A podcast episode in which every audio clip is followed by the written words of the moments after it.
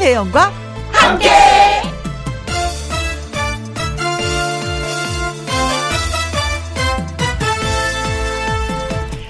오늘의 제목 출구.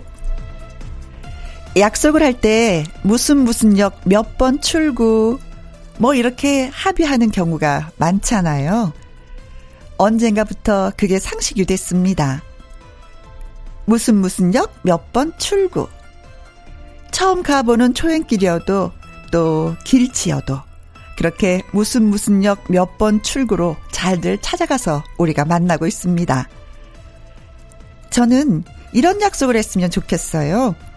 사회적 거리두기 약속을 잘 지켜서 이 분위기에서 탈출할 출구를 좀 찾자고 말이죠.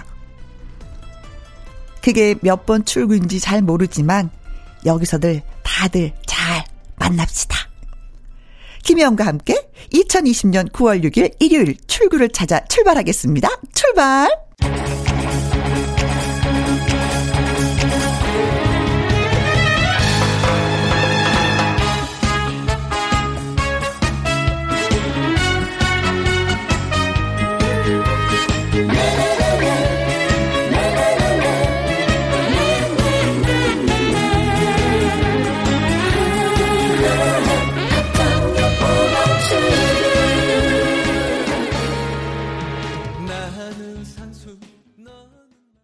음악이 좋은 방송 KBS 해피 FM 김혜영과 함께 9월 6일 일요일 첫 곡은 유산슬의 합정역 5번 출구였습니다. 6742님이 신청을 해주신 곡인데 잘 들으셨겠죠? 네. 약속 지켰습니다. 들어드렸습니다. 김혜영과 함께 프로그램 시작을 기념하면서 개업잔치 해왔던 일주일이 드디어, 드디어 그 마지막 날이 됐습니다. 일요일 일부에는요, 귀엽고 상큼한 손님이 찾아올 예정인데, 어, 해피 FM에 너무나도 잘 어울리는 해피 소녀예요. 리틀 혜은이 짜잔, 짠, 짠, 짠. 고속도로 아이유, 짜잔, 짠, 짠, 짠. 뭐, 누군지 알아차리신 분들 많이 계실 것 같은데, 자, 곧, 예, 만나볼 수 있습니다. 김영과 함께 참여하시는 방법은 이렇습니다. 문자는 샵 1061, 짧은 글은 50원, 긴 글과 사진은 100원이 들고요. 모바일 앱 콩은 무료가 되겠습니다. 김혜영과 함께 김혜영과 함께에서 드리는 선물 이렇습니다. 편안한 구두 바이네르에서 구두 교환권 1등이 만든 닭 가슴살 할인 이 닭에서 닭 가슴살 세트 발효 건강 전문 기업 이든 네이처에서 발효 홍삼 세트 똑똑한 살균 습관 마샬캡에서 브이실드 살균 소독제와 마스크 건강식품 전문 브랜드 메이준 뉴트리에서 더블 액션 프리바이오틱스 마스크 전문 MSK 인더스트리에서 휴클린 KF94 마스크 제이원 코스메틱에서 뿌리는 하이라 고체 앰플 트러블을 잠재우는 피오포레에서 센탈라 시카 스킨케어 세트 그리고 여러분이 문자로 받으실 선물도 준비했습니다. 커피, 케이크, 햄버거, 치킨, 피자 등등등등등 교환권 드립니다. 자, 김혜영과 함께 참여하시는 방법 문자 번호는 샵 1061 짧은 글은 50원, 긴 글과 사진은 100원이 들고요. 모바일 앱 라디오 콩은 무료가 되겠습니다. 7742님의 신청곡 다시 한번 또 띄워드릴게요. 김영 씨, 반갑습니다. 사실은 저보다 우리 아내가 많이 많이 반가워하네요. 노래도 신청해보라고 난립니다. 저는 윤수일의 터미널을 듣고 싶습니다. 천안에서 조창한님. 고맙습니다. 노래 들려드릴게요. 윤수일, 터미널.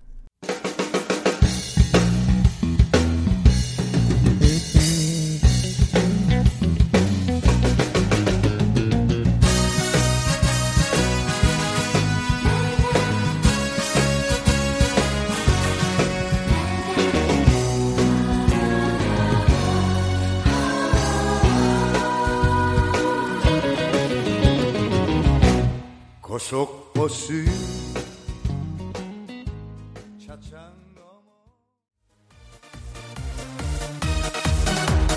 오빠들이 두근두근 심쿵했어 라고 하죠.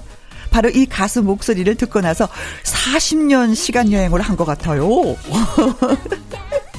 아, 정말 그렇습니까? 그 시절 혜은이 씨가 마치 타임머신을 타고 온 듯 우리 앞에 떡하니 나타나는 청정 무공의 목소리. 리틀 혜은이 고속도로 아이유를 예, 소개하도록 하겠습니다. 바로 그 가수죠. 요요미 씨, 안녕하세요. 안녕하세요. 해피바이러스 노래하는 여정, 요미요미, 요요미입니다. 아. 반갑습니다. 아, 저도 반가워요. 근데 사실 저는 이제는 아줌마잖아요. 목소리가 굵은데 요요미 씨 목소리 딱 들으면 같이 안녕하세요. 저도 김혜영이에요. 김혜영과 함께 같이 해서 좋아요. 뭐 이렇게 말을 해야 될 것 같아요. 아이고, 아이고, 감사합니다. 뭐 항상 막 나타나면 분위기를 압도하는 것 같아요. 요요미 씨는 그 목소리 톤이. 네. 자 오늘 뭐 저희 집들이 마지막 날인데 어 김혜영과 함께 하잖아요. 어, 네. 어때요? 소감 한마디 좀 해주세요. 저는 혜영 언니 너무 사랑합니다. 고마워요. 같이 진짜 그 라디오 같이 음. 정말 해보고 싶었었는데요. 음. 이렇게 기회가 와가지고요. 네. 너무 행복해요. 그래요. 우리가 TV에서는 같이 네, 좀 맞아요. 일해본 적이 있었지만 네. 라디오는 처음이고 또 제가 이렇게 초대할 수 있어서 얼마나 좋은지 예 초대해 주셔서 감사합니다. 아유 초대 응해 주셔서 고맙습니다. 네 요예미 씨는 정말 뭐 많은 커버송 불렀잖아요. 네 맞아요. 어 지금까지 몇 곡 정도 유튜브를 통해서 이렇게 불렀을까? 지금 현재는 한 100, 150곡은 너, 넘은 것 같아요, 아, 지금. 근데 그 한 곡 한 곡을 다 기억은 못하죠, 이제는. 갑자기 다른 가사를 부를 때도 있어요, 그래서. 헷갈려가지고, 어, 이제 저도 잘 몰랐는데, 네. 어, 오늘 딱 확인해 보니까, 어. 내가 150곡 넘게 이렇게 커버송을 불렀단 아, 말이야 이렇게 생각했어. 내 스스로가 막 자랑스럽구나 대견하고. 네. 예. 어 이렇게 많이 있구나. 네 가사 네. 바꿔 부르는 거 저 이해해요. 저 방송한 지 이틀 만에 네. 김혜영과 함께 해야 되는데 싱글이겠잖아.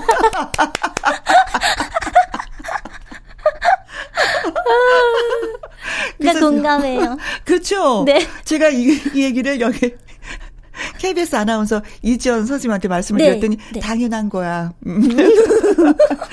우리도 옛날에 그래서 TBS에서 KBS로 넘어왔을 때뭐 네, 네. 시간 그 말씀드리는 게 있나 봐요. 어. 여기는 뭐 KBS 이래야 되는데 여기는 TBS 이래는 어 그런 경험이 있었다고 말씀해 주시더라고요. 네.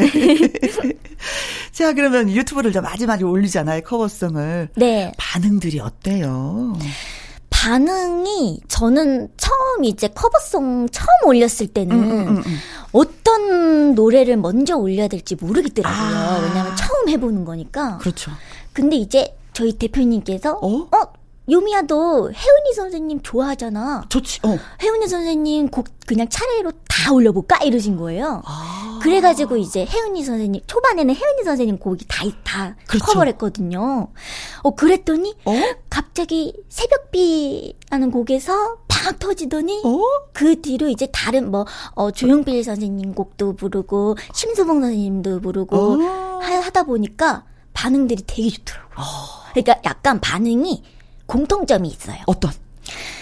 옛날 어. 그 80년대 어. 뭔가 짝사랑하고 그랬던 그런 약간 그런 마음이 든대요. 저를 보면은 옛 추억이. 네네네. 옛날 제 지금 미인상은 아닌데 어. 옛날 미인상이어가지고 동글동글해서 네, 맞아요. 눈 땡그랗고 하니까 어 약간 첫사랑 느낌이 난다 그러더라고요. 아, 그래요. 네. 근데 뭐 혜은이 씨나 조용필 씨 노래를 따라 부를 정도면 뭐 만만한 실력이 아니잖아요. 네. 실력이 확실하니까 그분들의 노래를 또 소화해낼 수 있는 건데. 아, 감사합니다. 음, 네.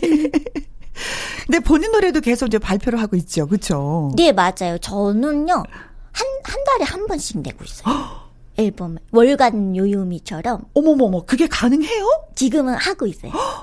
아니, 우리가 가수들이 신곡 발표한다 그러면 한 몇 년 만에 그 신곡 들고 나왔습니다. 뭐 소개 네. 좀 해주세요. 이러거든요. 많은 분 6년, 8년 걸리는데 한 달에 한 곡씩 그건 반응이 어때요? 금방금방 처음에 처음엔요. 어어. 아니 그냥 제가 처음에 나온 게 이제 이 오빠 뭐야인데 어어. 이 오빠 뭐야 고 많이 밀어야 되는데 왜, 왜, 갑자기 이게 반응이 좋다가도 어 또 다른 곡 내고 어 좋다가도 그러게. 다른 곡 내고 왜, 왜 그러냐고. 한곡을 좀 계속 밀어야 되는 거잖아요. 네 저희 팬분들이 그러셨었어요. 어어. 근데 이제 지금은 컨셉이 됐어요. 아. 계속 그렇게 꾸준히 하다 보니까요. 네. 어, 어, 요번에는 요, 요미가 어떤 노래를 들고 났을까? 아, 아, 아. 이게 궁금증을 좀 유발하는 게 더 커졌더라고요. 네. 네, 궁금증을 유발하는 것도 있긴 있지만 그래도 그 전에 이제 불렀던 노래들이 같이 좀 상승세를 타야 되는데 그 네. 전에 불렀던 노래들이 이제 상승세를 타면서 신곡도 같이 들어주시는지. 네, 맞아요. 지금, 오, 오. 지금 이 오빠 뭐야가 제일 인기가 있고요. 네. 이 오빠 뭐야는 뮤, 제가 뮤비가 있는데 뮤직비디오가 음, 음. 그게 아마 한, 음, 한 7, 70만 회 됐나? 아이고야, 80만 회 됐나? 아이고야, 아이고야. 아, 아 그래서 그렇게 되었을 거예요. 대단하다. 이런 컨셉은 전 세계에서 처음이 아닐까, 최초가 아닐까. 제가 그래서 어. 그 뭐지 꿈 중에 어. 하나가 있는데 어. 그 기네스북 오르는 거예요. 한 달에 한 번씩 곡을 계속 네. 발표를 해서 어. 제가 한 70대, 음. 70살까지 음, 음, 음. 계속 그렇게 꾸준히 하는 거예요. 70살까지 하면 대체 몇 곡이 나올까? 글쎄, 잘, 저도 잘 모르겠어요. 그거야말로 막 가사와 제목이 막 뒤범벅이 되면서. 그땐 이제 다른, 가, 다른 노래를 부를 수도 있어요. 내가 그 노래를 불렀어? 기억이 안 나. 내 노래 같지 않아. 어, 아, 그럴 것 같은데. 음. 근데 우리가 이제 뭐 유튜브 그 커버송도 얘기했지만. 네. 이렇게 올리고 나면 계속해서 아, 이것도 성공적이고 이것도 성공, 성공적이다. 뭐 이러지는 않을 것 같아요. 그쵸? 음, 당연하죠. 진짜. 네. 뭔가, 아, 아, 이거는 좀 뭔가 부족한 것 같은데? 어? 해가지고 올린 것도 있고요. 음? 그리고 좀, 어, 어, 이거는 진짜 우리 팬분들도 엄청 사랑해 주실 것 같아. 아. 그래서 그런 것도 되게 많고 그래요. 어. 근데 그 감이 맞아요, 근데? 감이 초기, 초기 올 때가 딱 있고요. 음. 도, 돗자리 깔아야 되나? 어, 어, 그래요? 저기 딱, 딱 올 때가 있고요. 어. 또, 아, 이거는 좀 아닌데 할 때, 근데 그, 그 영상이 더 인기가 많을 때도 있고, 어. 잘 모르는 것 같아요. 그럼, 솔직히. 촉을 한번 믿어보고 질문 하나 해도 되죠? 네네. 김혜영과 함께 이거 잘 될 것 같아요. 촉이 어때요? 엄청 대박 날 것 같아요. 하트 먹어. 그 얘기 너무 좋아. 눈을 지그시 감으면서 무표정으로 하나, 둘, 셋. 먹어. 아유, 먹었어, 먹었어. 많이 먹었어, 네. 자, 김혜영과 함께 개업잔치 마지막 날입니다. 고속도로 아이유, 귀여운 요요미 씨와 함, 어, 귀여운 요요미 씨와 함께 네. 예, 하고 있습니다. 요요미. 자, 노래 한 곡 듣고 오도록 하겠습니다. 사실 뭐 스튜디오에서 라이브로 좀 불러주셔야 되는데, 네. 사회적 거리두기 2.5단계잖아요. 그래서, 네. 어, 혜은이 씨의 그 노래를 미리 라이브로 녹음을 해 오셨습니다. 요요미 씨께서. 네, 맞아요. 그래서 불러주실 노래가 당신만의 사랑이에요. 그래요.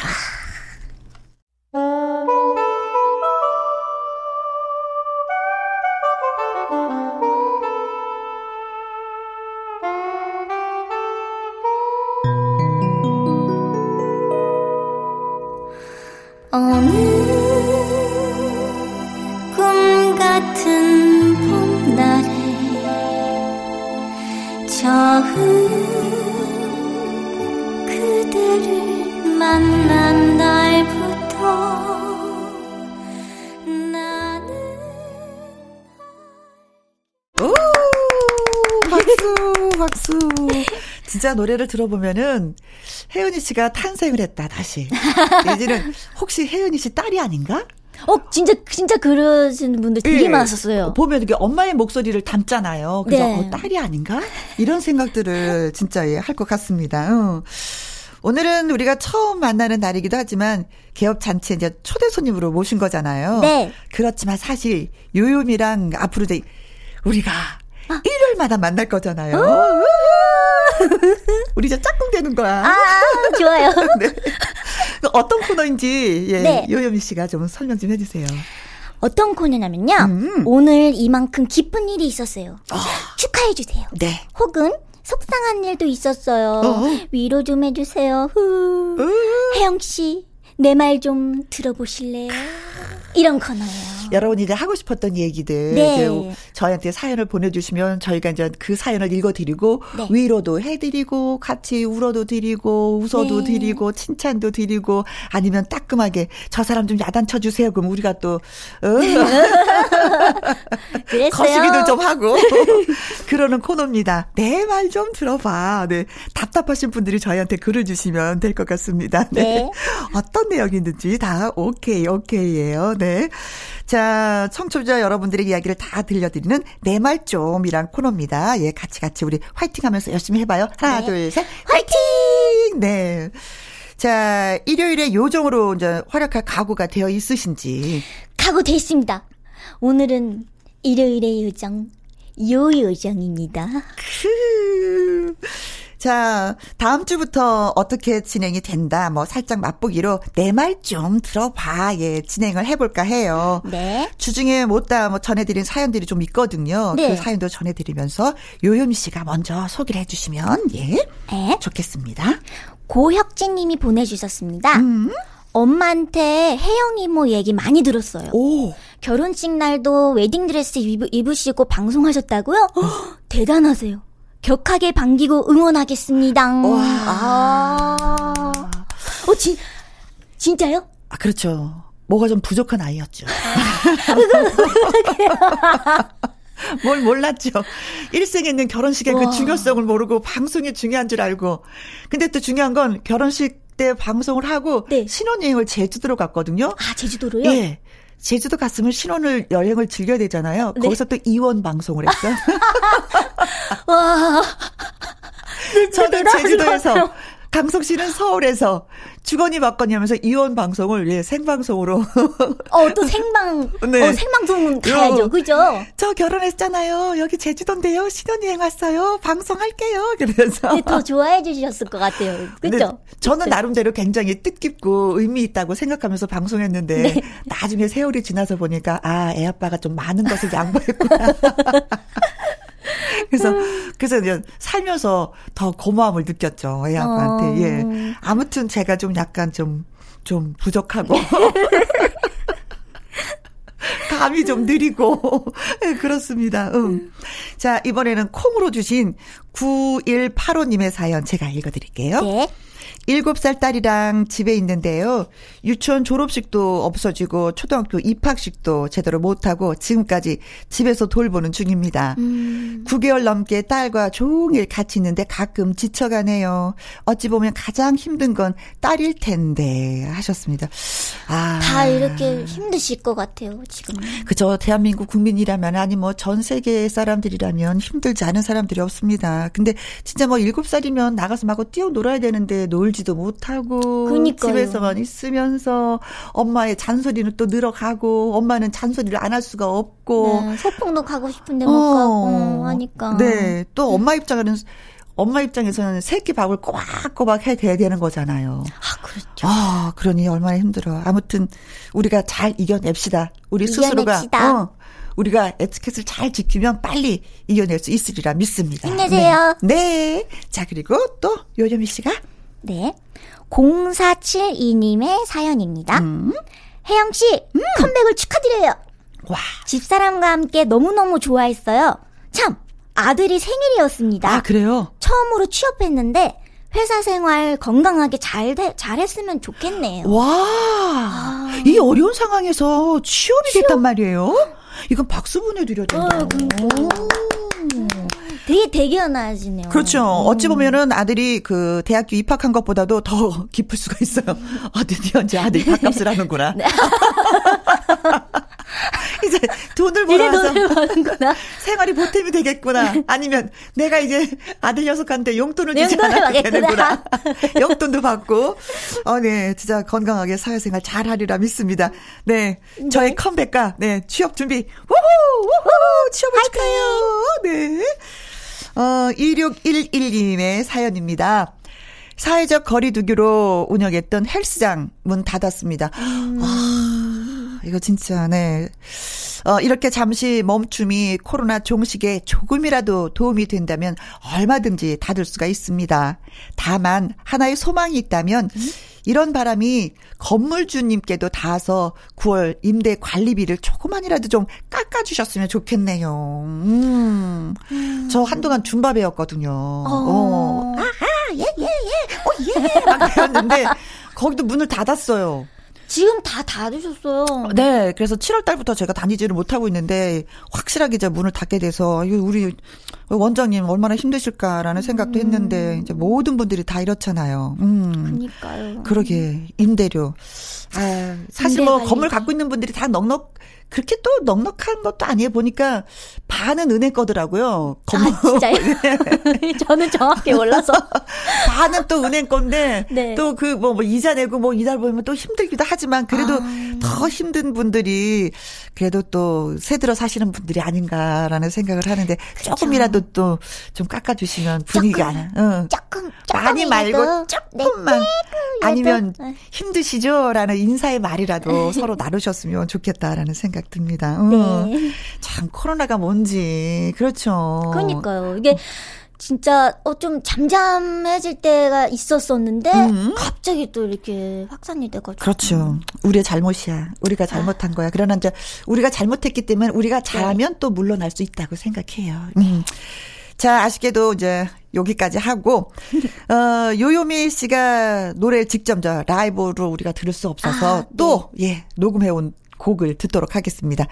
이번에 들려드릴 노래는 이번엔요 음. 조용필 선생님의 네 단발머리 단발머리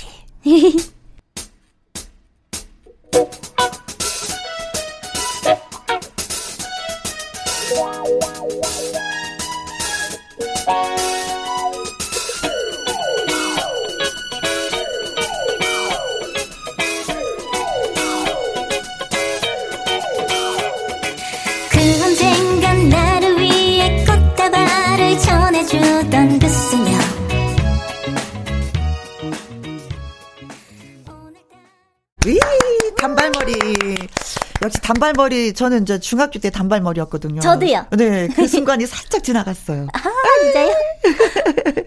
예, 어, 옛 추억을 떠올리게 만드는 단발머리 요요미 양이 불렀습니다. 네, 감사합니다. 네, 그리고 또 사연이 온 게 있다고요. 네, 내 말 좀 들어봐 사연 굉장히 오. 많이 올려주셨는데요. 네. 그 중에서요, 정혜리 씨가 보내주신 음. 사연인데요. 음.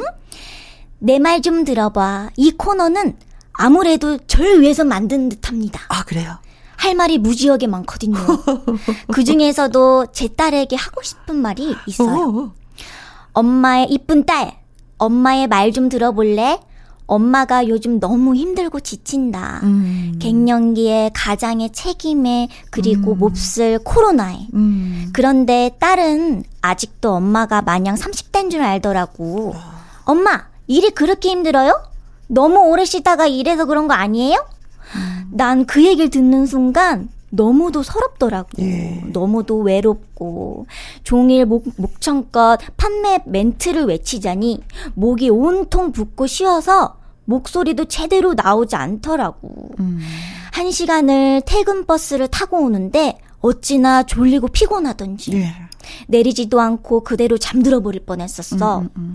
사랑스런 엄마 딸 엄마도 이젠 늙어가고 있다고 인정하고 싶진 않지만, 나 좀 쉬고 싶은데, 나 좀 편해지고 싶은데, 엄마를 좀 있는 그대로 이해해주고, 음. 엄마의 얘기에 귀 좀 기울여주면 안 될까?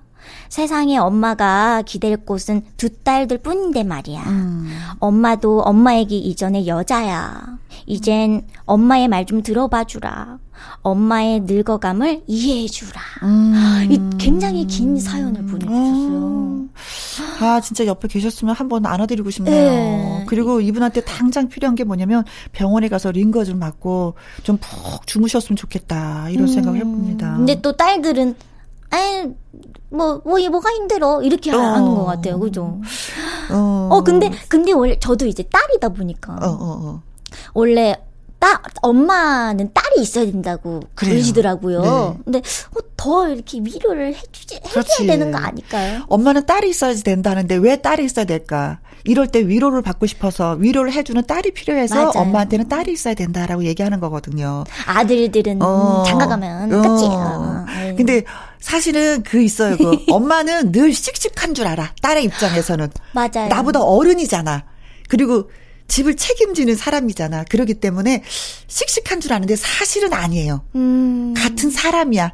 딸도 뭐 열심히 일하다가 힘들면 지치잖아요. 엄마도 열심히 일하다 지칠 때가 있어요. 그때는 딸이 안아줘야지 돼. 그니까 그리고 딸이 지칠 땐 엄마가 안아주는 거고. 음. 딸들도 에이. 엄마한테 사랑을 받고 싶듯이 엄마 역시 딸들한테 사랑받고 싶을 때가 있어. 저도 가끔 우리한테 딸한테 얘기해요. 엄마도 사랑받고 싶어. 음. 음. 엄마가 잘하는 게 있으면 니네가 칭찬해줬으면 좋겠어. 그 그러면 뭐, 그렇게 하면 뭐라고? 해요. 어. 어. 그리고 저는 내가 좀 힘든 음. 것 같아 안아줘라고 표현 하고 꼭 안아주면 그게 그렇게 위로가 될 수 없어요. 그니까요. 음. 이게 진짜 아무것도 아닌 것 같아도 요. 음, 엄마 엄마에게는 네. 큰 딸이 정말 자식이 정말 네, 그리고 이분이 그냥 지치는 것도 아니고 갱년 기도 오고 알고 보니까 또 두 딸을 키우시는 가장이에요. 얼마나 아, 어깨가 무겁겠어. 네. 그것도 코로나까지 겹쳤으니 힘내셨으면 좋겠다. 그렇죠? 네, 네. 진짜 힘내세요. 네. 어머니 저희가 사랑해 드릴게요. 네. 힘내십시오. 아자 아자 아자 아자. 하트 두 번 먹어. 어, 그래요. 네. 이 사연 듣고 딸들이 좀 많은 반성하고 어머니를 꼭 안아 주셨으면 좋겠어. 네. 네. 따님들 많이 많이 엄마 응원해 주세요. 네. 꼭 그러시길 바라겠습니다. 정혜리 씨가 많이 힘들어 하시는데 위로의 노래를 좀 띄워드리고 싶은데 어떤 네. 노래가 좋을까요? 이번에는 또 혜은이 응. 선생님의 그 혜은이 메들리. 아, 메들리로. 예, 쭉 행복해 하시라고. 한 곡도 아니고 메들리로 네. 띄워드리겠습니다. 정혜리 씨 힘내세요.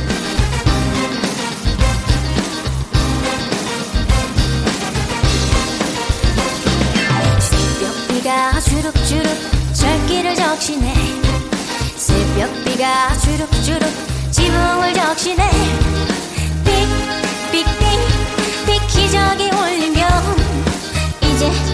나는 갑니다 새벽비가 주룩주룩 아, 진짜 메들리 쭉 들으니까 힘이 납니다. 음. 저, 혜연이 씨의 노래를 쭉 불렀을 때. 네. 선배 입장에서, 어머, 저 깜찍한 것이 내 노래를. 어머나, 어머나. 이럴 수도 있고, 어, 너무 기쁜데? 너무 좋은데? 하실 수도 있는 거잖아요. 네, 맞아요. 어, 혜은이 씨의 서, 어, 반응이 어땠어요? 저는 혜은이 선생님을 어. 한 번도 못 뵀고요. 어. 그리고 전화 통화의 기회도 한 번 있었어요. 어, 어. 근데 그때도 녹음 중이셔가지고 음, 음. 전화 통화도 못하고 목소리도 못 들어보고요. 어. 진짜 한 번도 못, 못 뵀어요. 그랬어요. 네. 그러면서 이제는 혜은이 씨의 노래는 계속 불렀네요. 네. 그럼 이 시간을 통해서 한번 얘기하세요. 아, 또 좀 떨리네요, 여기도. 아, 어, 혜은이 선생님, 어, 저 유유미입니다. 어, 저는, 어, 어지? 저는, 어, 더 열심히 해서 어. 더큰 사람이 되게끔 음. 제가 더 열심히 꾸준히 네. 어, 음악 활동하고 가수 활동하면서 나중에 꼭 어. 혜은이 선생님 뵐 수 있는 기회를 음. 어, 기회를 만들어갈 수 있도록 제가 더 분분 열심히 하겠습니다. 혜은이 선생님 진짜 혜은이 선생님 아니 아니었으면은 저 가수 안 됐습니다. 사랑해요. 어, 되게 떨리네요. 아니, 그리고 요새는 후배들이 어. 노래를 불러줘서 선배들이 다시 또 짠! 하는 경우가 있거든요. 네. 더 빛나는 경우가 있는데, 사실 그 혜은이 씨도 좋아할 거예요. 그렇잖아요. 네, 맞아요. 그 옛 노래를 다시 한 번씩 네. 불러준다는 거는 어, 후배한테 고마워하지 않을까라고 생각합니다. 자, 오늘은 내 말 좀 들어봐 코너 또 하고 있습니다. 네. 어, 한 분의 사연 더 소개해 드릴까요? 1235님. 제가 요즘 체중 감량 도전 중입니다. 피자가 너무 먹고 싶은데 일단 가족들한테 큰 소리 쳐 놨고 음. 피자 먹을 만한 좋은 핑계거리가 뭐가 있을까요? 그리고 혹시 다이어트 꿀팁 있나요? 하셨습니다. 아, 피자 너무 맛있죠. 네. 이거 어떻게 참아요? 글쎄요. 피자를 드실 수 있는 그 핑계거리는 저희한테 사연을 많이 주시잖아요. 그럼 네. 문자로 드리는 선물 중에 커피, 케이크, 햄버거, 치킨, 피자가 있습니다. 이게 당첨되시는 방법이 한 가지 있고요. 어, 다이어트 꿀팁. 그래서 제 아는 의사 선생님이 네. 다이어트를 하신 거예요. 그래서 네. 어머나 일주일 사이에 2주 사이에 2kg를 뺐대요. 그래서 어머 어떻게 빼셨어요? 그랬더니 굶어서요. 굶으면 아이고 제일 어렵잖아요. 굶어서 네. 빼는 네. 거는. 의사 선생님이 어머 음식을 줄여서 뭐 안 먹어서 빼면 안 됩니다 하시는데 선생님이 굶어서요. 저는 결국, 저는 못합니다. 결국 다이어트는 좀 음식을 줄여야지 되는 게 아닌가. 그런데 피자가 먹고 싶으니까 어떻게? 근데 너무 먹고 싶을 땐 음, 음. 먹어야 되는 것 같아요. 먹어줘야 그러니까 돼. 너무 먹고 싶어서 스트레스가 쌓이면 그게 또 그렇죠. 짜증나. 그게 쪄. 그게 또 건강도 나쁘고 그게 음. 찌는 거예요, 진짜. 네. 그래서 그냥 확 먹는 게 그렇죠. 좋을 것 같아요. 누군가가 그러잖아요. 맛있게 먹으면 뭐 0칼로리, 0칼로리? 그 맞는 것 같아요. 그게 맞는지 안 맞는지 모르지만, 네. 아무튼 이분한테 선물을 저희가 되도록이면 피자를 피자로요. 드리도록 하겠습니다. 어, 뭐, 먹을 만한 이유가 확실하게 생겼어요. 네. 그리고 또 하나 소개해 주세요. 네. 6047님. 친정엄마가 병원에서 퇴원하셔서 너무 기분 좋아요. 음. 역시 건강이 최고입니다. 네, 뭐니 뭐니 해도 축하해주세요. 건강이 최고입니다. 네. 내 축하드려요. 건강도 건강이지만 친정어머니가 좀 건강하셔야지 또 결혼해서 사는 딸들이 마음이 편한 거거든요. 네. 그렇죠. 어머니 건강에 태어나신 거 축하드리겠습니다. 네. 자, 이제 끝곡으로 어떤 노래를 들려드릴까요? 헤어질 시간이 다 돼서. 아우, 근데 너무 아쉽네요. 너무, 너무 빨라요, 시간이. 그렇죠. 그래서 마지막 곡은 또 신나게 어. 제 데뷔곡이에요. 그래요. 이 오빠 뭐야? 소개를 이 오빠 뭐야 이게 이 오빠 아니라 뭐야? 이 오빠 뭐야. 네. 자, 이 노래 들으면서 또 요요미 씨랑은 헤어져야 되겠네요. 네, 너무 고마워요. 즐거웠어요. 저도요. 또 봬요. 감사해요.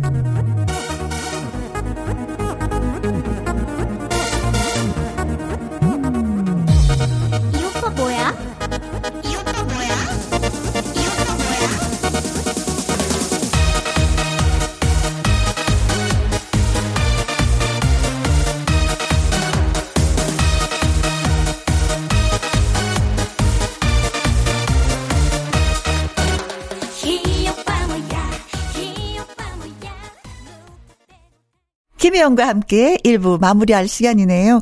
사연이 소개되셨던 고혁진님, 9185님, 0472님, 2611님, 1128님, 9010님, 0216님, 1235님, 그리고 6047님, 이영희님께는요, 황사 마스크 세트 보내드리겠습니다. 홈페이지 선물의 코너에 꼭 올려놓을 테니까 확인해 보시고요. 프로그램 시작 기념 개업 잔치 2부. 진짜 마지막 초대 손님은 1985년도 이 노래 한 곡으로 우리 가요계 아주 새로운 바람을 몰고 왔던 가수죠. 그대 이름은 바람, 바람, 바람. 김범용 씨를 모십니다. 김범용 씨와 즐거운 한 시간 또 꾸밀 예정이니까 어디 가지 마시고요. 2부까지 꼭 쭉 함께 해주시면 고맙겠습니다. 혜영 씨, 가족처럼 반가워요. 하면서 문자와 함께 9352님께서 시- 보내주신 신청곡이 있네요. 강허달님의 기다림 설레임 듣고 잠시 후 2부로 다시 오겠습니다.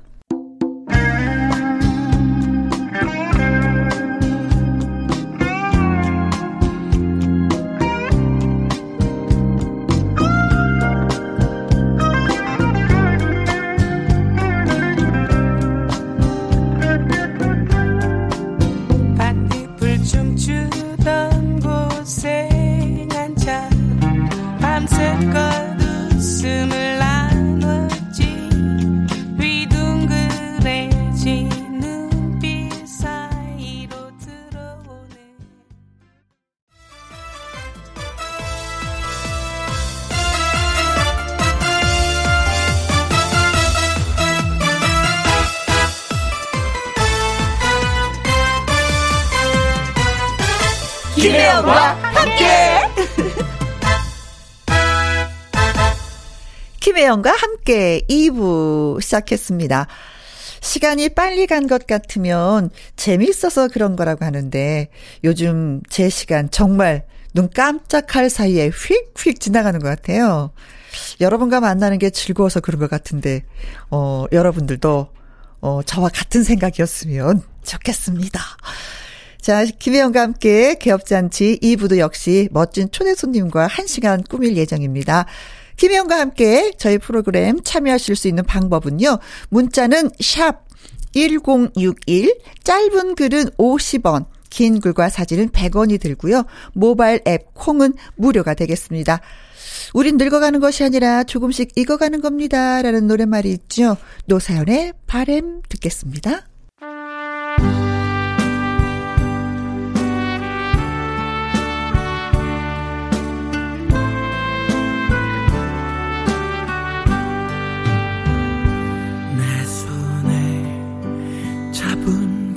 것이 많아서 손이 아픕니다. 등에 짊어진 삶의 무게가 온몸을 아프게.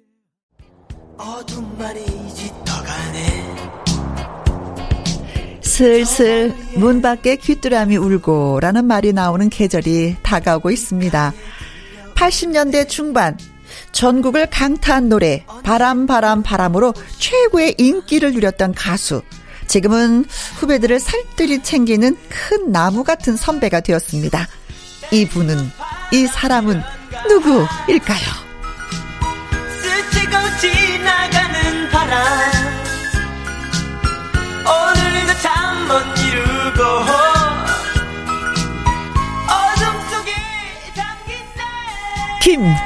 김범룡 씨가 이 자리에 나오셨습니다. 안녕하세요. 안녕하세요. 반갑습니다. 아, 이렇게. 그냥 얼굴 새- 보니까 좋아서.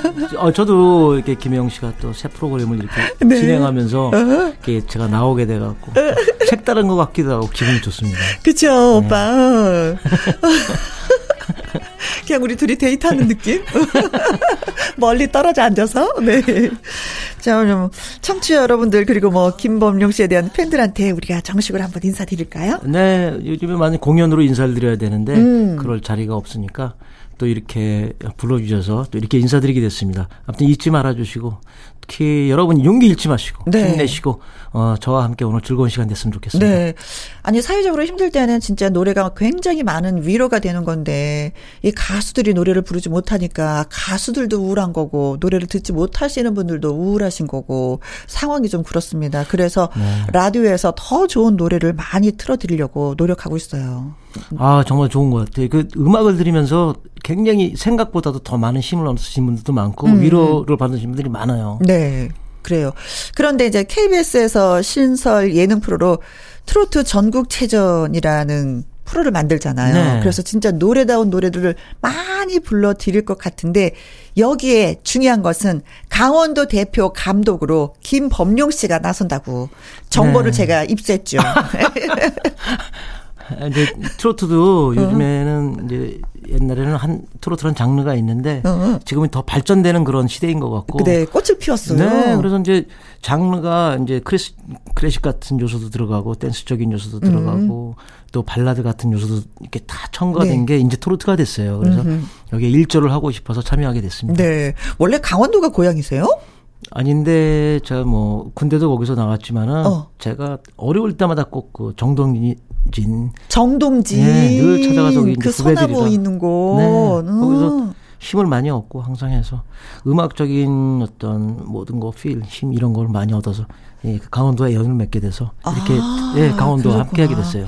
강원도 출신 가수가 어느 분이 계시죠? 노사연 씨도 그쪽에서 학교 다니셨고. 네, 어머. 많이 있어요. 뭐 한승기라는 분도 있고 뭐몇 명 많이 계신 걸로 알고 있어요. 네, 네, 네, 네.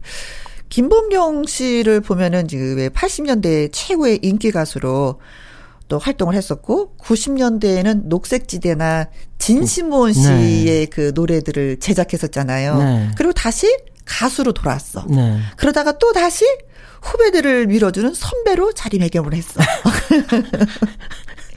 위치를 옮겨가면서 계속해서 가요계를 지키고 있는데 아니 그렇게 변신이 가능한 비결은 뭘까요? 아주 저는 그냥 달라진 건 없고 어, 계속 네. 음악을 하는 거니까 음. 좀 만드는 쪽으로 좀 이제 어느 한 시즌을 보내고 또 네. 제가 또 공연할 때는 또 가수로서 하- 했다가 요즘에는 뒤에서 밀어주기도 하고 또 제가 하기도 하고 음. 다 같이 음악하는 작업이니까요. 네. 저는 다르다고 생각을 하지 않습니다. 어떻게 보면 뭐 큰 그릇 안에 다 들어가는 일이에요. 음악이 얼마나 즐거운지 몰라요. 저는. 네, 그래요. 공연하는 것도 재밌고 음. 또 스튜디오에서 노래 만들어서 녹음시키고 그렇죠. 노래 만드는 것도 너무 너무 네. 재밌어요. 제가 그 느낌을 아는 게 뭐냐면 어느 날은 제가 이제 방송을 막 하다가 하루는 현숙 씨 가방을 들고 하루 따라간 적이 있었는데 네. 그것도 엄청 보람이 있더라고요. 내가 마치 예쁘게 꽃단장을 시켜서 무대에 서서 노래를 시키는 것처럼 흐뭇하게 그래서 아, 매니저분들은 이런 기분으로 매니저를 쭉 하시는구나 그런 생각을 했었어요. 맞아요. 그래서 음. 매니저들 출신들이 대부분 보면요. 네. 뭐 미술학도 출신이거나 네. 또 아니면 음악하다 실패한 친구들 뭐 여러 가지가 있는데 그쪽으로 항상 관련이 있는 분들이 많이야. 네. 그렇게 김혜영 씨 말씀하신 대로 그게 만족도를 얻더라고. 네네. 내가 앞에 나서지 않아도 그렇게 만족 도가 높아요. 저도 90년대 이게 녹색 지대나 진심원 씨 하면서 막 뜨는 모습을 보니까 어, 어. 제가 가수 때보다 더 기분이 그렇죠. 업되는 거예요. 날아다니죠. 네. 막 정말 얼마나 좋은지 몰라. 그리고 좀 더 이 사람들을 위해서 더그 뭔가 맛이 또 달라. 헌신적으로 일을 더 네. 해줘야 되겠다. 그 무대에 있을 때 맛이랑 음? 또그 뒤에서 보는 맛이랑 맛이 또 다른 또 행복이 있어요. 그거 제가 느꼈잖아요. 네. 현숙 씨랑 같이 한번 다니면서 가방 들고 다니고. 근데 뭐 어, 김범용 씨 하면은 바람 바람 바람 이 노래를 빼놓을 수가 없는데 이렇게 히트가 되는 노래들은 어떻게 탄생이 됐을까? 그 탄생 비화도 궁금해요. 이게 실화잖아요. 제가 대학 시절에 네. 어, 룸메이트가 있어요. 부산 친구가 있는데 이제 부, 산에서 여자친구가 있는데 오래 떨어져 있으니까 네. 좀 소원해졌나 봐. 어. 그 당시 그때 이제 학교에서 또 새 여자친구를 사귀게 된 거예요. 그러면서에 양다리. 부산에서 올라왔는데 어, 여자친구가 올라왔는데. 이제 이별을 고하려고 했나 봐. 네. 그리고 또 밖에 시내로 나갔어요. 어, 어, 어. 그 사이에 학교에서 사귄 친구가 찾아와서 어머. 어디 갔냐고 나갔다니까 기다린다는 거야. 음. 안 돌아오는 그 사람을 밤새 기다리는 거야. 네. 나 단칸방인데 난 어디로 가라고. 그래서 저는 잠도 못 자고 거기서 그 어허. 모습을 그대로 노래를 옮긴 거예요. 그래요. 네. 바람둥이 친구 때문에 이 노래가 나온 거래요, 그럼. 바람둥이라고 내가 바람둥이라는 걸 그 친구는 굉장히 싫어하기 때문에 그럼 취소, 취소. 바람둥이는 아니고 그때 한 이게 정리 단계의 어떤 그 친구 때문에 끝과 마무리를 하는 친구. 네, 네, 그렇죠. 네. 깔끔하게 마무리 네. 잘하는 친구. 이렇게. 마무리 잘하는 친구예요. 네. 네. 어, 알겠습니다. 그 친구랑은 자주 연락해요? 지금 시애틀에 있는데 오. 시애틀 갈 때마다 보고 있어요. 네. 그러면 그 친구랑 결혼했는데 내 앞에 있는 친구랑 결혼했어요. 기다리던 친구랑 아, 역시. 학교에서 사귄 친구. 어, 바람둥이는 아니구나. 네, 그래서 네, 네, 지금 요즘에는요 사업을 하다가 음. 요즘에는 이제 나이가 있으니까 이제 어, 이제 부인 덕에 먹고 살고 있어요. 결혼 잘하셨네. 잘했어요 결혼. 네. 자, 그러면, 자, 바람, 바람, 바람은 아까 들었으니까, 이제는 김범용 씨의 겨울비는 내리고 듣고 오겠습니다.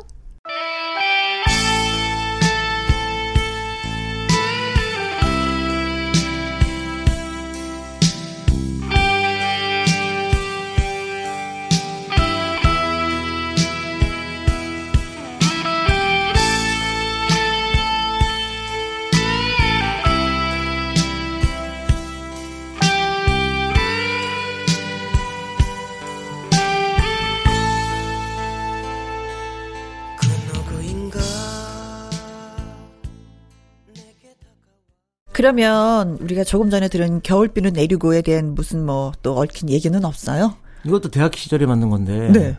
어, 미팅을 계속 나갔는데 어, 대학교 1학년 때 그때 당시 인기 있었지. 미팅을 계속 나갔어요. 네. 나갔는데 한 번도 된 일이 없어. 왜요? 모르겠어 나는. 어, 이상하다? 그래서 그 돌아오면서 다른 사람은 짝짝이 나가는데 나는 항상 혼자 오니까 네. 하숙집에서 이렇게 다 앉아 있는데 마룻바닥에 앉아 있는데 응. 비까지 내리는 거야. 아이고야. 하, 너무 바, 바보 같은 거야. 바보 같지만 바보 같지 바보 같이 불렀잖아요 노래도. 난 정말로 보낼 수가 없어. 아, 순간 바보 같아서. 근데 가수들은 그런 게 좋은 것 같아. 특히 이제 김범용 씨 같은 경우는 작사, 작곡을 겸하잖아요. 네. 그 순간순간을 메모를 해서 가사가 되고 곡이 되고 그걸 내가 불러서 또 이렇게 히트가 되고 얼마나 보람이 있을까. 저희 같은 경우는 이제 뭐 노래도 안 되고 하니까 극적극적 해도 이것도 아무 소용이 없는 거거든요. 근데 결과물이 나오잖아요. 그게 뭐냐면 어. 어렸을 때부터 잘 나가잖아요. 음. 그럼 작곡 같은 거 하기 힘들어요. 아, 왜냐면은 이미 다 만족을 해버리잖아. 음. 근데 뭔가 모자라고 네. 뭔가 하고 싶은데 안 되고 자꾸. 네. 그러면은 어떻게 하소연할 때도 없고 음악으로 하는 거지. 아, 그 깊은 그러니까- 생각들이 가사로 묻어나는구나. 이게, 이게 음악 예술은 콤플렉스의 산물이라고 하잖아요. 네네네. 그 말이 맞는 것 같아요. 그러니까 어디다가 할 수가 없어. 그러니까 제가 일기장 비슷해요. 어떻게 보면 제가 음, 음, 음, 악이쭉 주제들을 보면은. 네. 내가 지금 이 시대 요, 요, 요, 요런 날짜에 이런 가사가 있는데, 어, 내가 이런 거를 겪었고, 이런 아픔이 있었고, 이런 슬픔이 있었고, 이런 기쁨이 있었구나를 그렇죠. 알 수가 있겠네요. 네, 그래요. 시대에 따라 틀려요. 뭐 예를 들자면 친구야라는 노래는 그 당시에 너무 헤어진 친구 때문에 또. 하고 주제가 틀려요. 또 얼마 전에 는 아내라는 노래는 또 나이를 먹다 보니까 아내한테 어. 고마니까 아내 노래 쓰고 저 그 노래 좋아한다 그랬잖아요. 아, 네. 네. 그거 나중에 준비했어요. 또 들려드리려고. 네. 근데 어떤 분들은, 어, 김범용 씨의 목소리를 들으면, 이거, yellow voice 같다. 이, 이 뭐, 가성으로 노래하는 줄 알았는데, 이게 자기 목소리인가? 뭐, 이렇게 말씀하시는 분이 있거든요. 네. 뭐, 그- 그게 없었어요? 변성기 같은 게? 네, 저는 변성기가 어- 기억이 안 나요. 어, 그래요? 목소리 굵어진 적이 없어요. 어, 보통 이제 방, 방학 끝나고 나면 애들이 중학교 때 확 달라지죠. 어, 어, 그리고 수염 나고 어, 그렇죠. 어, 막 이래는데 아저씨 목소리가 바로 나잖아요. 네. 근데 저는 그런 적이 없었어요. 늘. 네, 그냥 한결 이 같은. 목소리로 해서 그래서 어, 지금 많이 도움이 되는 것 같아요. 나이 먹었어도 음. 크게 변하지 않고 음? 그 목소리가 그냥 계속 가는 것 같아요. 음, 어떨 때는 그런 노래가 있어요. 그러니까 잔잔하게 부르던 노래를 어렸을 때 네. 나이 들어서 그 잔잔한 노래의 맛이 날까? 가느다란 목소리를 뽑은 가수가 나이 들면 오오오가 되는데 그 노래가 그 맛이 날까? 아, 좀 틀려지더라고. 제가. 좀 더 얇았어요, 지금보다. 음, 20대 때. 근데 지금이 더 좋은 것 같아요. 표현하기가. 음, 음. 지금은 툭 던져도 표현돼. 그때는 조금 표현이 어. 암만 이렇게 성숙하게 내려고 그래도 네. 그 맛이 네. 아- 아마추어 같아.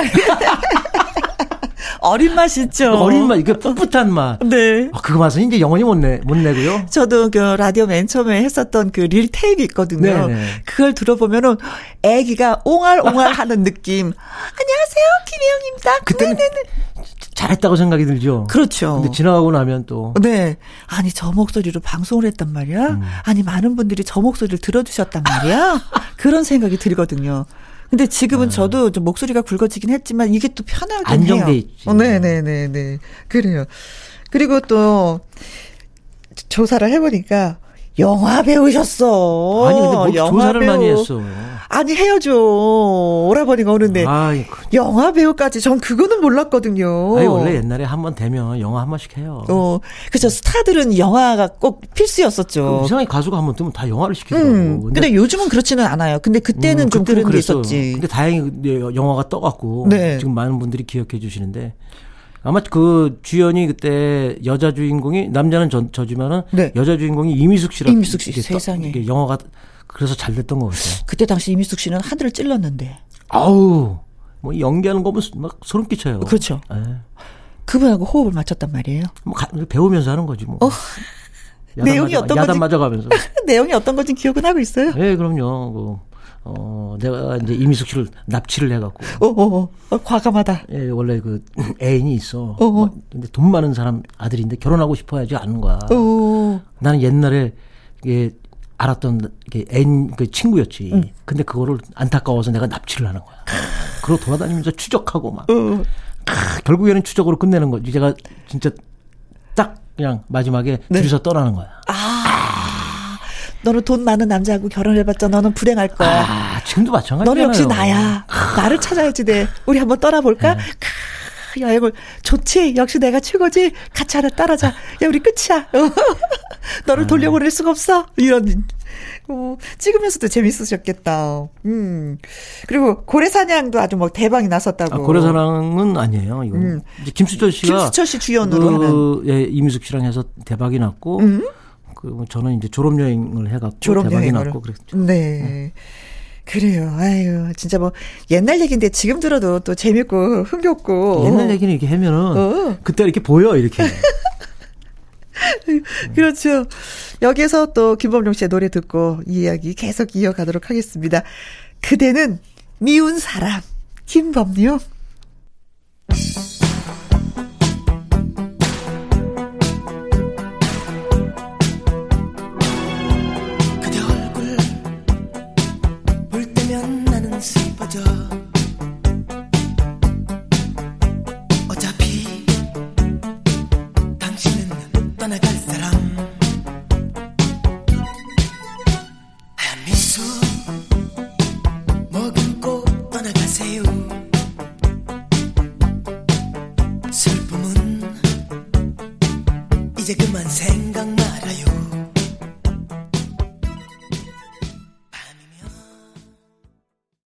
미운 사람, 네, 그대는 미운 사람 듣고 왔습니다. 자, 가수로 쭉 활동하고 영화도 촬영을 하다가 이제 드디어 녹색지대 제작자로 나서게 됩니다.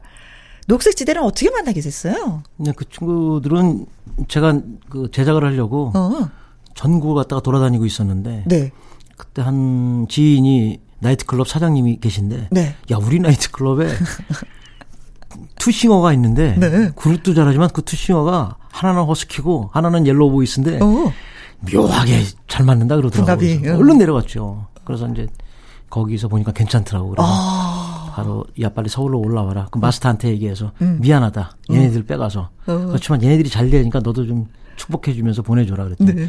그렇게 하십시오 형님 그러더라고. 그래서 다 가서 서울로 올라와서 그때부터 연습을 하고 네. 한 1년 연습했어요. 그래도 오래 했네요. 어, 원래 노래를 잘하는 사람인데도 1년을 연습해서 네. 제작을 해서 이제 내보내고. 네, 사랑을 할 거야 하고 그 다음에 뭐 준비 없는 이별 네. 그림 있지 않았어 계속. 그러고 나서 바로 떴잖아요. 네, 그죠? 바로 떴죠. 어, 그렇다면 제작자 입장에서는 약간 좀, 이, 그, 거시기가 좀 이렇게 생겼겠네요. 어, money가. 네, money, 제가 money. 그때가 30대 때인데 네. 30대 때 번 돈은 돈이 아닌가. 일찍 번다고 좋은 거 하나도 없어요. 또 벌리다가 이게 그리고 이게 이렇게 save 좀 하고 이렇게 해야 되는데 네, 저축을 해서 자꾸. 벌리는 거야. 젊으니까 어, 네. 뭐 다될 줄 알고. 어, 네. 저축한다는 개념보다도 써야지 돼. 그러니까. 어, 써야지 돼. 어, 그래야지 뭐 경제가 돌아가서. 돈 얘기는 하지 돼. 마시죠. 아픈 기억이구나. 근데 아무튼 음, 재밌었어요. 음, 그러면서 저의 음악적 소양이 더 깊어진 것 같아요. 계속 음. 곡 만들고 녹음시키고 하면서 객관적 입장이라는 걸 보게 되니까 네. 제 창법도 변하더라고. 아. 그래서 요즘에 제가 노래할 때도 네. 굉장히 더 좋아졌어. 청음도 좋아지고. 네.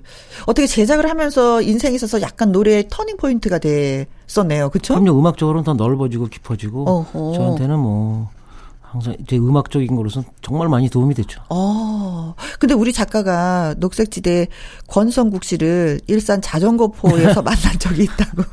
잘 돌아다녀요 그 친구가. 네, 전국을. 네, 그래. 녹색지대하고 지금도 연락이 잘 되는지. 아이 그럼요. 뭐 우리는 뭐 항상. 그렇죠. 네. 지금은 좀 헤어졌지만 그래도 좀 아, 그래도 형동생으로, 형동생으로. 뭐 평생 평생 아는 거니까. 음. 네. 그러면은 요즘에 이제 잘 나가고 있는 진시몬 씨. 네. 진시몬 씨하고는 어떻게 또 인연이 됐는지. 진시몬은 이제 발라드 하는 가수잖아요, 원래. 네. 근데 이제 와서 야 그냥 너 트로트가 맞을 것 같다. 네.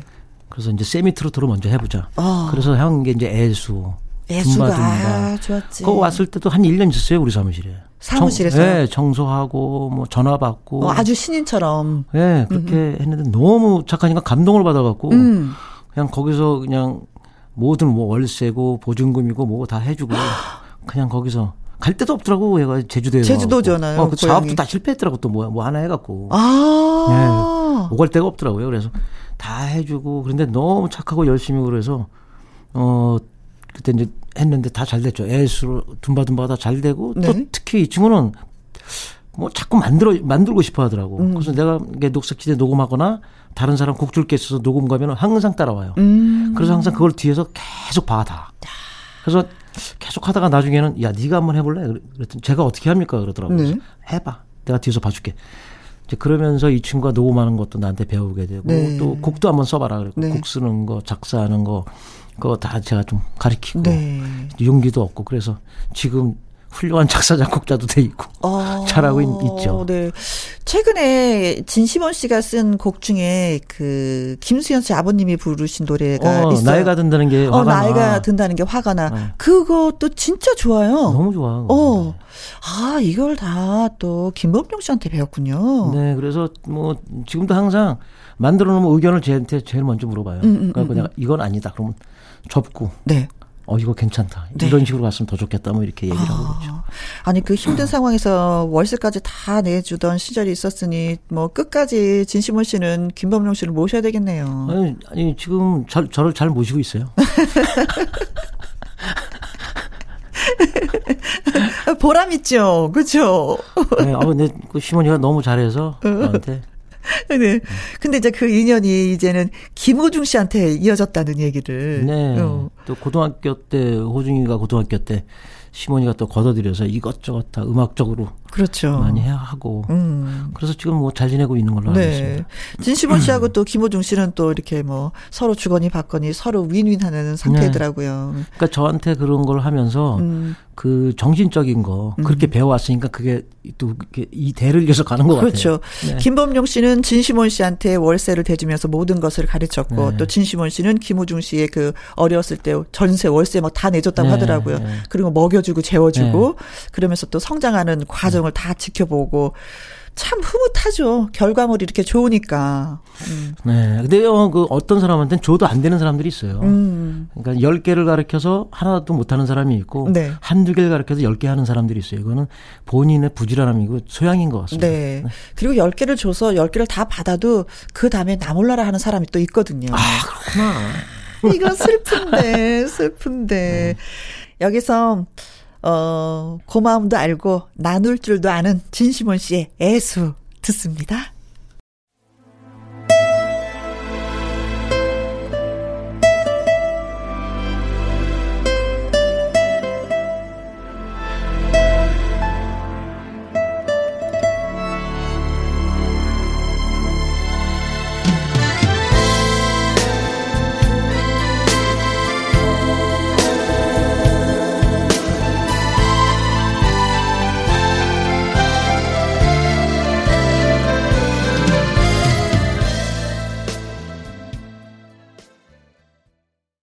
신시몬 씨의 애수, 예, 잔잔하게 들었습니다. 저는 이게 최근에 발표한, 어, 그, 김범용 씨의 노래 중에 아내라는 네. 노래. 와, 그 아내는 얼마나 행복했을까. 노래하는 남편을 만났으니까 이런 노래를 선물 받았지. 저 같은 경우는 꿈도 못 꾸잖아요. 네. 그냥 좀, 좀 반찬도 잘 나오고. 노래 만들고 나서. 네. 어, 아, 제 아내 성격도 네. 보면은 이렇게 이렇게 막 살갑고 그런 스타일이 아니야. 어, 맞아. 그냥 말 없이. 네. 반찬 조금 더 주면 아 이거 고맙게 생각하는구나. 어, 네. 묵묵하게, 묵묵하게, 그냥 남편이 하는 일에 있어서 크게 뭐 이래라 저래라 하는 말씀도 음. 안 하시잖아요. 네, 네. 그 주부로서의 역할만 충실히 네, 예, 하시는 맞아요, 맞아요. 음, 남편이 밖에 나가서 뭘 하든 뭐 하든 신경 쓰지 않고 네. 잘 다녀오시고 네, 믿어줘요. 또 또 또 다녀왔으면 잘 다녀오셨구나라고 하는 음. 그런 분인 거 저도 음. 알고 있거든요. 네, 네. 그런 분한테 아내는 참 감동이었을 것 같아. 아 정말 난 어렸을 땐 몰랐어. 음. 그러니까 나이 좀 먹어보니까 네. 어유 고맙더라고 여태까지 있어주고 지켜준 게. 네. 그동안 뭐, 뭐 잘못한 게 많으셨어요? 뭐 이렇게 지켜주고 믿어주고. 그냥 그냥 그 괜찮은 건 어, 바빴으니까 어, 워낙에 너무 바쁘고 집은 아내가 다 알아서 하겠지 나는 어. 바깥 일만 하면 되겠지라는 네. 생각에 도움을 많이 드리지 못한 상태였는데 어. 알고 보니까 아내의 도움이 커서 그렇지. 여기까지 왔구나라는 네. 그런 마음에 또 아내라는 가사를 또. 그러니까 이 정도 때에 이거 하나는 써야 되겠다. 그래야지 반찬이 달라지겠구나. 앞으로 노후가 그래도 좀 먹을 자격이 있지 않을까. 네. 밥 주면. 네. 그래서 네. 이 노래를 들려드리니까 네. 뭐라고 하시던가요? 주인공이? 처음에 만들 때는 항상 먼저 들려줘요. 저는. 음. 먼저 들려주고 평가를 받아 완전히 그냥 냉정하게 평가해줘요. 아. 어 그랬더니 어 괜찮다고. 아. 뭐 진심은 아니지 그러더라고. 어, 이 노래 가사의 내용들이 진심인지 아닌지는 어. 그냥 당신이 알아서 평가해라. 어. 난 그냥 부를 뿐이다. 어. 그래도 이렇게 녹음 다 이렇게 과정을 거쳐서 네. 한번 딱 이렇게 CD로 들려드렸을 땐 뭉클하면서 너무 혼자 뒤돌아서 울었을 것 같아. 아. 약간은. 그래. 근데 내 앞에서는 안 보이더라고. 음, 그래요. 그 노래 진짜 예 빨리 들어봐야 될 것 같습니다. 어, 남자들은 뭐 요즘 돼서는 이 노래를 이렇게 만들지는 못해도 이 노래를 불러서 아내한테 선물을 해주면 생일날이라든가 특별한 날 불러주면 어, 어 너무 좋지 이게 어, 낯간지러워 할 필요가 없어요. 음, 음, 음. 근데 일단 불러주면 거짓이라도 네. 인기응변으로 부르는 거라도 어. 마음을 전달하는 거라도 여자들은 좋아해요. 그래요. 네. 나도 여잔데 누가 이거 노래 불러줬으면 좋겠다. 자, 그러면 김범용 씨가 아내를 위해서 만든 노래입니다. 아내.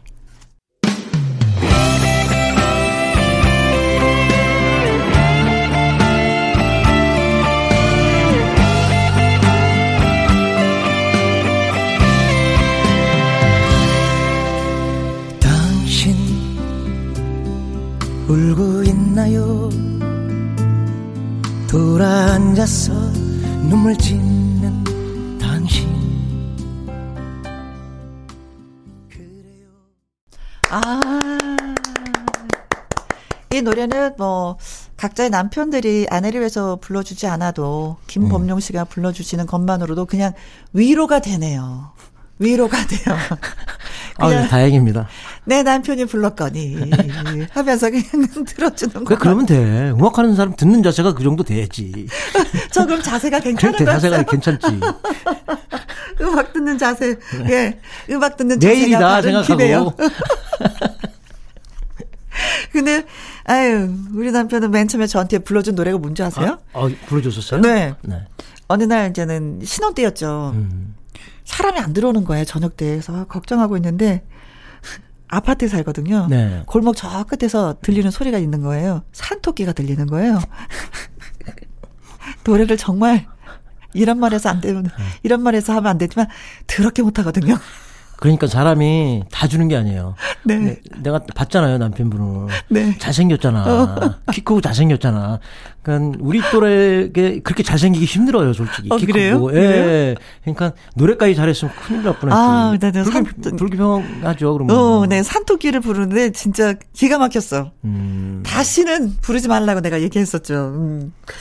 자, 그리고 이제는 언젠가는 김범ling 씨가 복면가왕에서 3라운드에 진출을 해갖고 진주 씨하고 딱 이렇게 맞붙었어요. 네.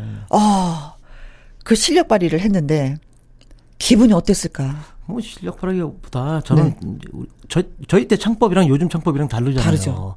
그러니까 뭐 누가 뭐 더 잘했다 못했다가 아니고 서로 다른 맛을 냈는데 음. 그렇죠. 아무래도 요즘은 더 어르신 분들이 그 심사위원으로 있었으니까 네. 그럼 김범용 씨가 불렀을 때 창법은 어땠어요?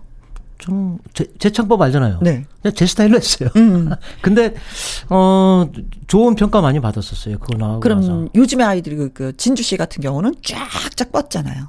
네, 쫙쭉. 뭐 이제 하는 기교가 다르니까 음, 음, 음. 좀, 음, 요즘에는 이제 R&B 쪽인 요소를 많이 써서 하고 네. 저희 때는 R&B 쪽보다는 조금 좀, 좀 다르죠. 좀 있는 그대로를 좀 표현하는 네, 네. 스타일이었고, 예.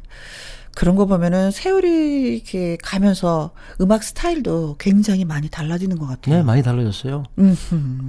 또 장단점이 있어요. 그렇죠. 어, 조금 덜 인간적인 면이 사실 요즘에는 있는 거고 음, 음. 대신에 테크닉적인 거라든지 뭐 여러 가지는 참 좋은 것 같아요. 요즘 우리 젊은 친구들 대단해요. 음, 대단해요, 진짜. 네. 그리고 뭐 세계로 쭉쭉 나가, 쭉쭉 뻗어 나가는 거 보면은, 이야, 기가 막히다. 영어 못하는 친구가 없어. 우리 때 팝송 부르라고 이제 방송국에서 그러잖아요. 네. 제대로 된 발음하는 사람 하나도 없었어요. 그렇죠. 그리고 이제 어느 순간 팝송 프로가 많이 사라졌어요. I started a joke 이런 걸 I started a joke. 조 a joke. 그러니까 발음들을 응. 콩글리시로 했잖아요. 그래도 분위기 좋으면 박수 받고 그랬는데 어 요즘은 네. 원어민이야, 어, 원어. 원어민이야. 원어민이야. 그리고 그리고 있잖아요 노래가 가사가 네. 처음에 전주 시작해서 노래가 들어가잖아요. 네. 그럼 영어로 시작해요 일단. 어, 어. 하면 이게 미국 노래인지 영국 노래인지 한국 노래인지 몰라. 조금 듣, 듣다가 예, 한국말. 나오나 한국말 나오나 한국말 나오면 아 이거 한국 노래구나. 네. 그 옛날에 또 이렇게 팝송 배우면 그 한글로 다 썼잖아요. Yesterday. 예, yesterday, my yesterday, far away. Far away. 서든니. 서든니도 아니야, 서근니. 아, 근데 지금 시대가 어떻게 정말 많이 네. 달라진 거죠. 그리고 I am 16, going on 그래서 17. 내가 인터뷰하는 걸 봤어요. 아이돌들. 음. 그랬더니 뭐 미국 가서 뭐 했냐 물어봤더니 한국에서 다 배운 거야. 음. 한국에 살면서 배웠는데도 다 그렇게 잘하더라고. 그러니까 정말 자랑스러워요. 그런 거 보면. 어우 진짜 머리가 좋은가 봐 다. 머리도 좋고 요즘 옛날엔 키 큰 사람 노래 못 불렀거든. 네. 노래를 이상하게 키 큰 사람이 아 진짜 노래 그래서 우리가 키 큰 사람이 노래를 못 해요? 못 못했어 다. 어 그렇게만 하지. 아 그런 얘기가 그래서 있어요? 그러니까 히트가 어 가수들 보면 다 작잖아요. 아 서수남 씨는 크잖아요. 그분의 예구나. 아, 노, 노, 노래가 맛으로 부르는 스타일이냐?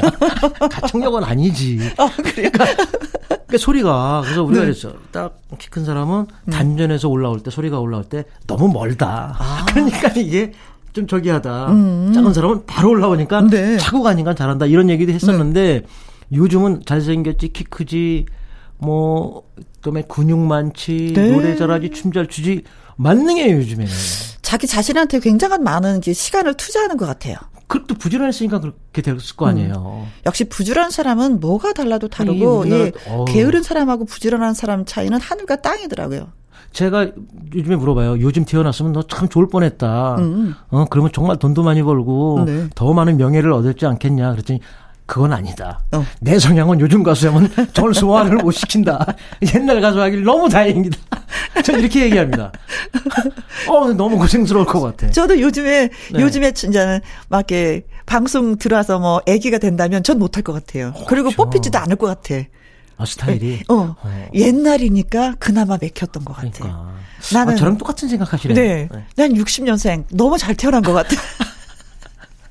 네. 어, 얘기하다 보니까 이거 어떡하면 네. 좋아. 인사해야지 되네. 저, 어, 김범용 씨하고 박진광 씨가 같이 노래 불렀었잖아요. 친구요. 음. 이 노래 참, 음. 이 노래 친구야입니다. 친구야. 네. 친구야 이 노래 참 좋은데 이 노래를 들으면서 우리가 또 인사를 해야 되겠습니다. 끝으로 한번 뭐 김영 씨랑 저랑도 이제 인생 동반자 친구니까. 네. 아 우리 청취자분들도 나이 상관없이 우린 다 친구입니다. 그래요. 어, 잘 극복하고 음. 또 좋은 날 서로 또 공연해서 다시 뵐게요. 네. 오늘 고맙습니다. 네, 고맙습니다. 네, 감사합니다. 네.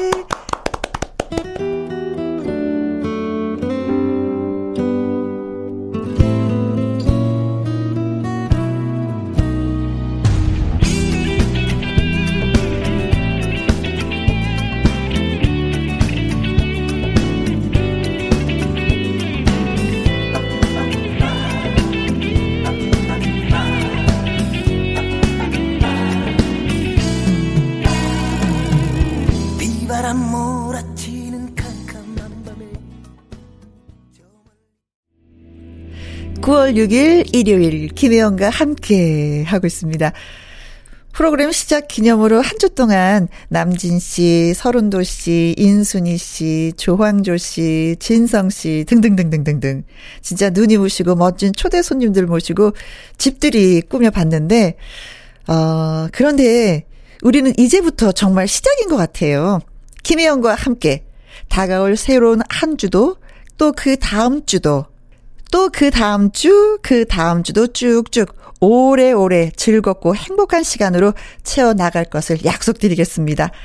자, 끝곡으로요. 전해드릴 곡은 박용수님의 신청곡입니다. 최윤아의 흔적 들으면서 오늘 김혜영과 함께 여기서 인사드리겠습니다. 2시에서 4시까지 잊지 마세요. 고맙습니다.